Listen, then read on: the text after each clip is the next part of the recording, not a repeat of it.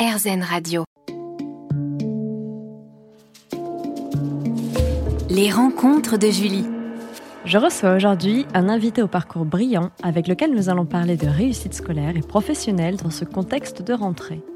Nicolas Licia Borono grandit et fait ses études à Paris. Après l'obtention de son bac avec mention très bien au fameux lycée Henri IV, il y passe deux années supplémentaires en classe préparatoire pour les grandes écoles. Il intègre HEC Paris et poursuit en parallèle des études de droit. Diplômé en management et titulaire d'un Master 2 en droit des affaires et fiscalité de l'Université Paris-Panthéon-Sorbonne, il réussit le concours d'entrée à l'école d'avocat avant de se réorienter vers la préparation des concours de la fonction publique. Après avoir obtenu un Master 2 Affaires publiques, il est aujourd'hui fonctionnaire à l'Assemblée nationale et va nous livrer au cours de cet entretien les secrets de sa réussite, tant scolaire que professionnelle. Les rencontres de Julie. Bonjour Nicolas Alicia Bruno. Je te remercie de participer à cette interview sur RZN Radio. Tu as un parcours brillant. Tu as fait tes études à Paris, intégré à HEC après avoir passé deux années en classe préparatoire pour les grandes écoles au lycée Henri IV. Tu détiens entre autres un master en management, en droit des affaires et fiscalité, en affaires publiques, et tu es aujourd'hui fonctionnaire à l'Assemblée nationale. Pour commencer, as-tu toujours fait de tes études ta priorité? Je dirais que oui, dans mes jeunes années en tout cas. Après, je crois aussi que le rapport aux études est quand même énormément conditionné par l'endroit où, où on est, où on grandit. Bien sûr. Et c'est vrai que euh, si j'ai eu un cadre familial euh, qui m'a aussi ouvert l'esprit vers d'autres choses, euh, les études ont toujours eu un poids assez important. Donc oui. Et tu t'es donné notamment cet objectif par rapport justement aux membres de ta famille, aux autres, à ton environnement? Je crois qu'il y, a- il y a beaucoup de choses qui se mêlent à, à ces âges-là. Euh, c'est certain que ce qu'on veut, encore une fois, dépend beaucoup de ce que le cadre familial euh, vous véhicule comme, euh, comme valeur. Euh, donc c'est sûr qu'il y avait une envie de réussir pour faire plaisir à mes parents, à ma famille plus généralement. C'est souvent le cas. Après, je crois aussi que c'était pas, c'était pas quelque chose un peu d'a- d'appétissant. Il y avait une, quand même une réflexion derrière, et j'avais déjà conscience que réussir scolairement, c'était quand même quelque chose d'important. Mhm. Euh, donc, euh, c'était aussi un objectif pour moi, bien sûr. Et avais-tu de ce fait euh, déjà un plan de vie? As-tu travaillé euh, méthodiquement à sa réalisation? Euh, Avais-tu déjà des segments, en tout cas, de plan de vie? En plan de vie, le, le- le terme est peut-être un peu fort. Euh, c'est certain que j'ai assez rapidement eu des idées de, de domaines qui m'intéressaient en particulier. Mhm. Après, ça a énormément varié au fil des années. hein. J'ai voulu être chef d'orchestre, euh, j'ai Oui. voulu être avocat, euh, bon, j'ai voulu être astrophysicien. Enfin bref, y, y il y a eu quand même pas mal de choses.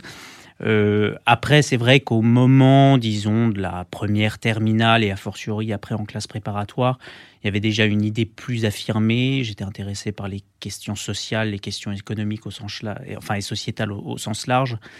Donc je savais que je voulais évoluer dans un environnement euh, qui, euh, qui traite de ces questions. Ouais.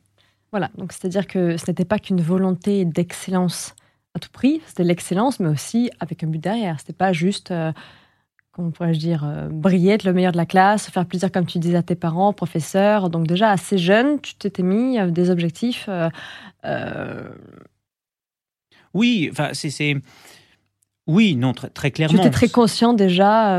Oui, c'était pas juste une poursuite effrénée de la meilleure voilà. note. Et puis après, à l'adolescence, quand tu commences à te connaître, tu as un but. Tu en avais déjà un petit peu peut-être plus jeune. Oui, absolument. Voilà. Tu avais des rêves, je veux dire, Ah oui, ça c'est certain. dès, dès le jeune, dès le plus jeune âge. Ah oui, ça c'est certain. Après, Voilà. encore une fois, des rêves qui ont beaucoup évolué. Mais, oui, oui, euh, bien sûr. Mais oui, euh, encore une fois, oui, c'était pas juste une poursuite de la réussite pour la réussite, c'était quand même quelque chose d'un petit peu, euh, d'un petit peu réfléchi. Ça, c'est Oui. certain. oui. Alors, comment as-tu fait pour te concentrer uniquement sur tes études? Ou du Euh, moins, à corps et âme. Non, mais alors, alors c'est certain que les études ont occupé une part très très importante de, de, de mon temps euh, quand j'étais plus jeune et a fortiori en classe préparatoire que tu as fréquenté aussi. Donc tu connais, euh, tu connais euh, les- les- les- l'investissement qui est, qui est nécessaire. Tu étais d'ailleurs mon carré Voilà, exactement. Euh, j'en suis très heureux encore aujourd'hui. euh, mais après, j'ai, voilà, tiens, rien que ça. Ça parlera peut-être plus aux auditeurs. euh, après, j'ai pas fait que ça. J'avais quand même beaucoup de choses à côté aussi des études. J'imagine qu'on aura l'occasion d'en reparler. Bah justement, tu peux nous en parler. Donc, quelles activités extrascolaires faisais-tu alors, jouais-tu d'un instrument particulier La question totalement au hasard. Euh, voilà.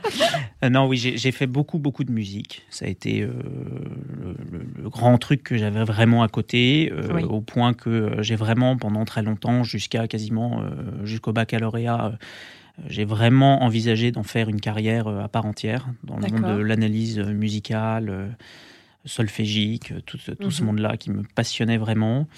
Donc oui, j'avais une euh, grosse activité au conservatoire euh, en parallèle de, ma scolarité. Euh, j'y passais ouais, 10 heures par semaine à peu près.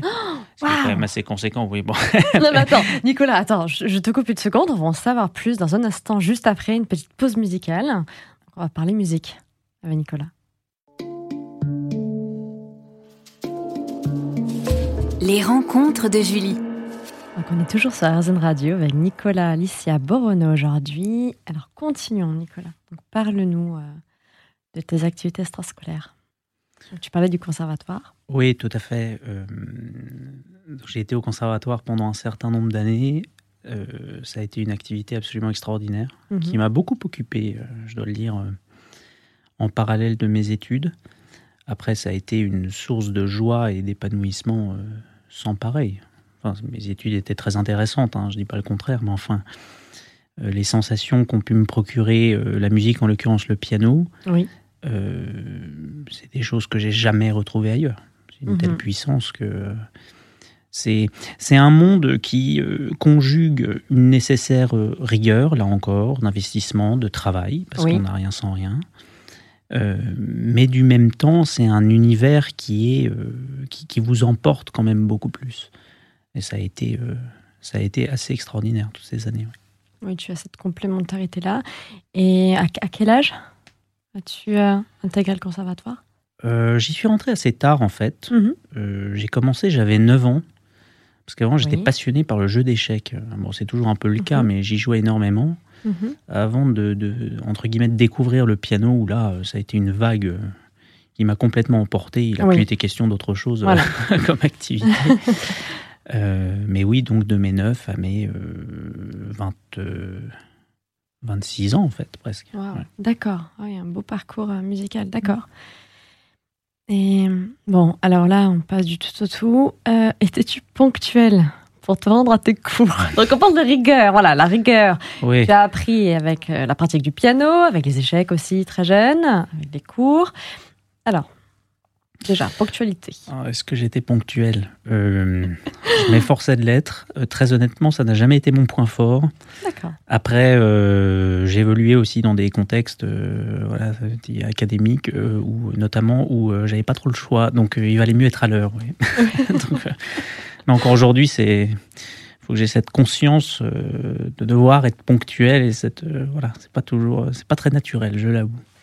Étais-tu ponctuel à ta rentrée à HEC, notamment?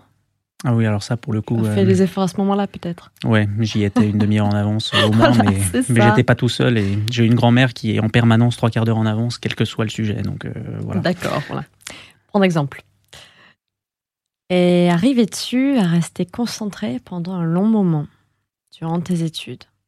Oui, globalement, oui. Donc on parlait de points forts, points faibles. Est-ce que ça, la concentration était un de tes points forts?